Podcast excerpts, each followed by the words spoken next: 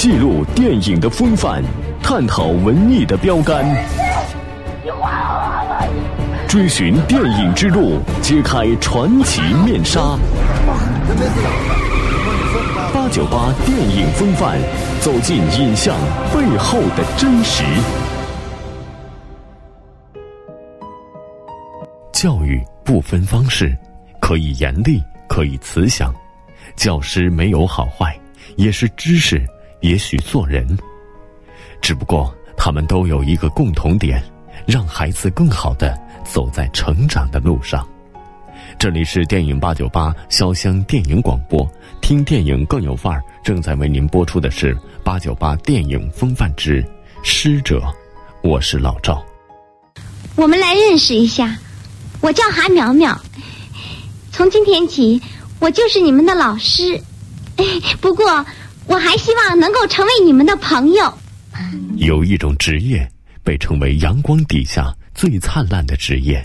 可能特别小的时候有一个种子，就是当教师还是很不错的。现在让我来认识一下你们。但是会有那种很尴尬的，比如说你在上头上课啦，他可能开小差，你就会很尴尬。谁干的？谁干？有一种人被称为人类灵魂的工程师。第二，就是作文不能再抄报纸。从哲学的角度看待怎么当好老师，就是要辩证，你不能一直打击他，你还要激励他。Come on, louder. Yo, oh, that's a mouse. Come on, louder. Yo, 我快赶过夜了我经常说，我说我是一个思想老师吗？我天天在做各种政治工作哈，我在不停的劝你们，天天就是各种激励。失败了还要战，他们很伟大，目的是什么？是要赶走这些野兽。他们又很平凡，华梅，哦，岁数大了，我再说一遍啊，好生学习。他们循循善诱，The world looks very different from up here. You don't believe me? Come see for yourselves. Come on. 他们因材施教，他们废寝忘食，他们呕心沥血。有人把他们比作春蚕，因为他们在耗尽心血成就别人。张维科，你跑到哪儿去了？我都找了你三天了。有人把他们比作蜡烛，因为他们在燃烧自己，照亮别人。他们就是先生，他们就是老师。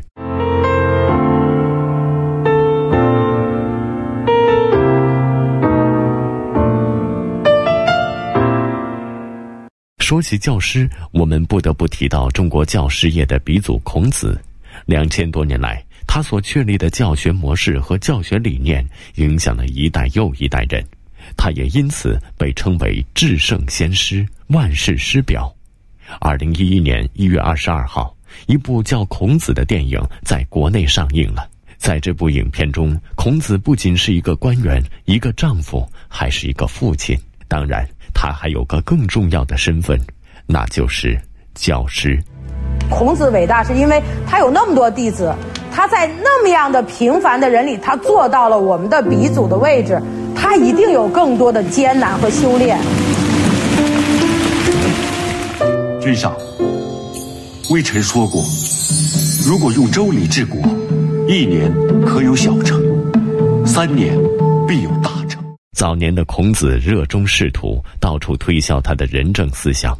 然而，抱着济世理想的孔子，最终未能实现自己的抱负，不得不带着弟子在列国之间颠沛流离。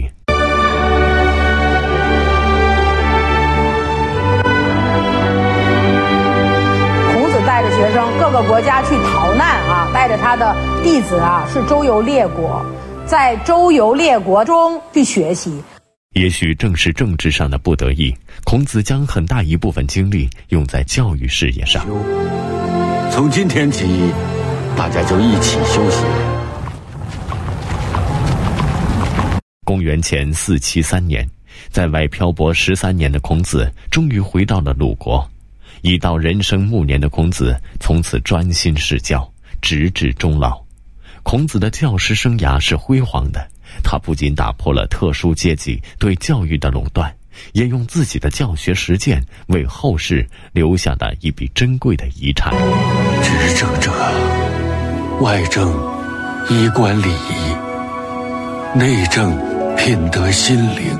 教书和育人它是一码事儿，这个我觉得可能比单纯的只是说把那个知识教给你，可能要重要的多。孔子的教诲，弟子终身不忘。在弟子眼中，孔子无疑是个好老师。即使在今天，孔子的学识和德行依然被许多老师视为职业的典范。我的信念是：朝闻道，夕死可矣。然而，这样的标准并不是绝对的。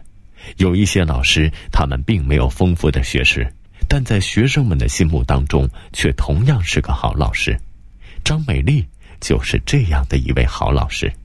在教师紧缺的西北乡村，这位没有多少文化的农村妇女，主动承担起教书育人的重担。同学们还记得老师曾经说过的一个成语吗？老师一写你们就知道了呀。千里找，对了，找找还有个什么呀？别忘了。作为老师，需要我们有专业技巧，我们有经验，然后到我们有效的组织教学。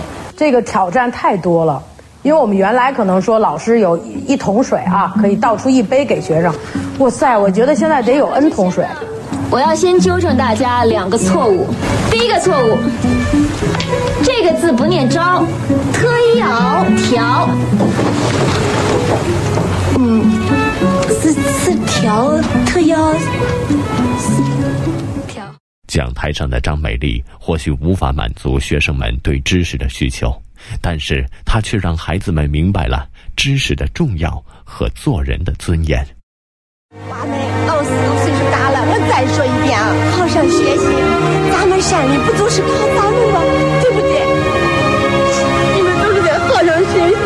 原来的老师都是灌输啊，我给你什么水你喝什么。现在你的那个水要有营养。我觉得所有职业里头，老师的挑战是最大的。看课文，没有别人。十三岁的魏敏芝面临的挑战不止这些。这个只有小学文化的代课老师，他的任务不是教书。而是看住孩子。张伟科，张伟科在家吗？谁找会客？嗯，进来了。我是他老师。哦，不是高老师吗？我是临时代课的。哦，坐吧。我不坐。大卫哥去哪儿去了？去市里了。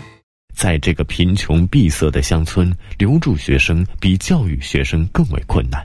但是，原本也是失学儿童的魏敏芝，却用自己的故事。死死守住三尺讲台。你跑到哪儿去了？我都找了你三天了，你都快把我急死了。对讲台上的魏敏芝，人们也许无法苛责，因为在这片教育的沙漠里，他找回的不仅仅是失学儿童，也找回了人们对农村教育的关注。尽管在学生们眼中，张美丽和魏敏芝都是好老师。但是在现实中，家长们或许更喜欢威尔顿预备学院的这些老师，因为他们看起来要显得更专业。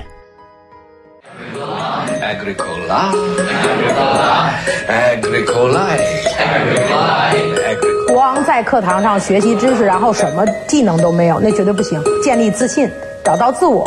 找到很好的定位，这是最前提的一个条件。如果是预科的学生呢，那就更需要更多的关爱。This week's issue of and Donna, there appeared a profane and unauthorized article. Rather than spend my valuable time ferreting out the guilty persons, let me assure you I will find them. I am asking any and all students who know anything about this article to make themselves known here and now. 这所学院的院长诺伦先生以严厉著称，在他看来，学校的荣誉高于一切，而他维护荣誉的方式，而是用严苛的校规消灭学生自由的天性。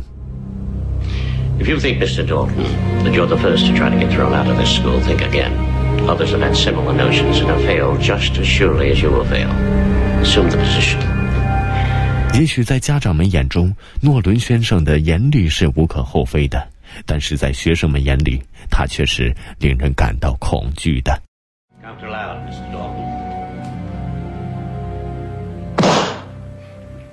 One, two,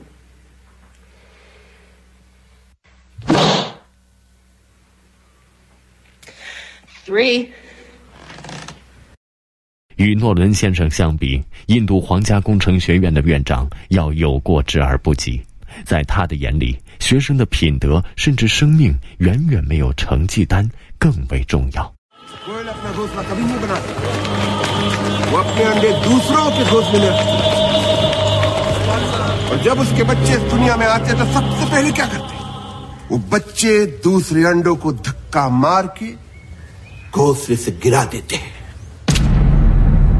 教育最基本的功能是救人啊，高级的功能可能是我要塑造他一个美好的心灵。你连救人都不救，我觉得老师的责任在哪儿？Life begins with murder. That's nature.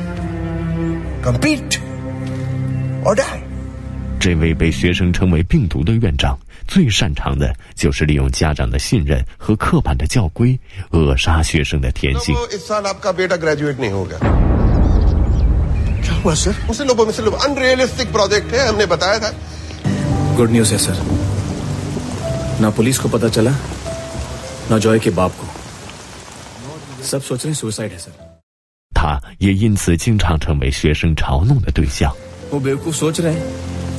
कि इधर प्रेशर पड़ने की वजह से मर गया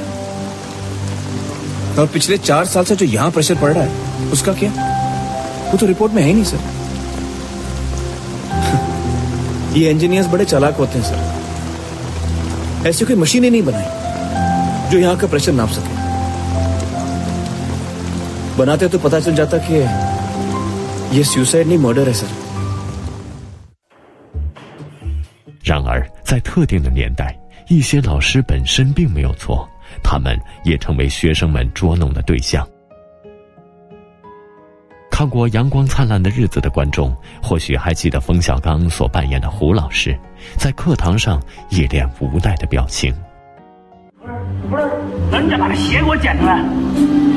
你是不是上厕所也要老师给你擦屁股啊？我给你穿上得了。那倒不用，你给我扔了就行了。你在伤害你特别尊重的人、特别亲、对你特别好、有帮助人的时候，其实孩子是不自知的。嘿。姓吴的，你别给脸不要脸，就你这么点事你都不给我办，行，你等着。笑话，我等什么啊？你还能把我怎么样？你不要来这套恐吓讹诈了。行行，你等着，好，我还不要了。你回来，你回来。难道你会叫人打我吗？你扎我的车胎，你妨害我不成吗？啊！艰辛曲折，造就经典制作。八九八电影风范。